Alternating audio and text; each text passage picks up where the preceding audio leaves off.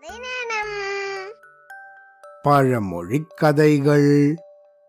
பயனுள்ள பொருள்.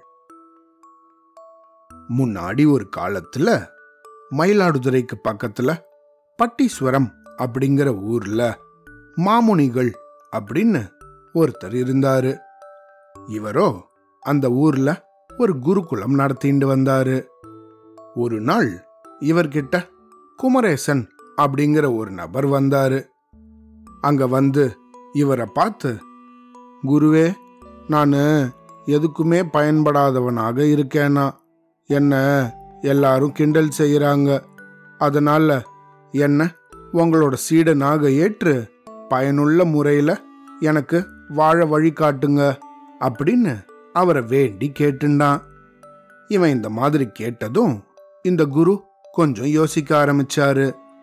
உடனே அவன்கிட்ட இந்த பாருப்பா. நீனு நம்ம குருகுலத்துக்கு பின்பக்கத்தில் இருக்கிற தோட்டத்துக்கு போய் அங்க பயன்படாத பொருள் ஏதாவது இருந்தா கொண்டு வா போ அப்படின்னு சொன்னாரு. இவனும் ஆஹா நம்ம கேட்ட உடனேயே குரு நமக்கு ஒரு வேலை கொடுத்துருக்காரே அப்படின்னு நினைச்சு குருகுலத்தோட பின்பக்கத்துக்கு போனான்.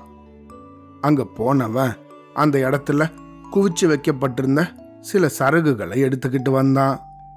அதை பார்த்த இந்த குருவோ அடடா இது ஆசிரமத்தோட சமையல் அறையில அடுப்பு எரிக்க உதவுமே அப்படின்னு சொன்னாரு.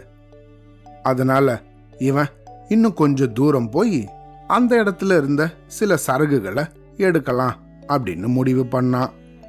அந்த சமயம் அந்த இடத்துல ஒரு பாட்டி அதையெல்லாம் சேகரிச்சு கிராமத்து சந்தையில போய் வித்து தன்னோட சாப்பாட்டுக்கான பணம் சம்பாதிக்கிற விஷயம் அவனுக்கு தெரிய வந்தது. அதனால இன்னும் கொஞ்சம் தள்ளி போனான். அங்கே ஏதாவது கிடைக்குமான்னு பார்த்தான். அங்கேயும் சில சரகுகள் இருந்துச்சு. அதை எடுக்கலான்னு நினைக்கும் போது சில பறவைகள் தங்களோட கூடு கட்டுறதுக்காக அதை எடுத்துக்கிட்டு போறத பார்த்தான்.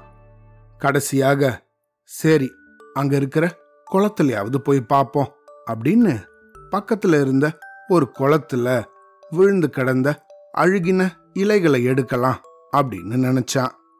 ஆனா அந்த நேரத்துல தண்ணியில விழுந்து தத்தளிக்கிற எறும்பு வேற சில பூச்சிகள் எல்லாம் அந்த அழுகின இலை மேல ஏறி தங்களோட உயிர்களை காப்பாத்திக்கிச்சுங்க.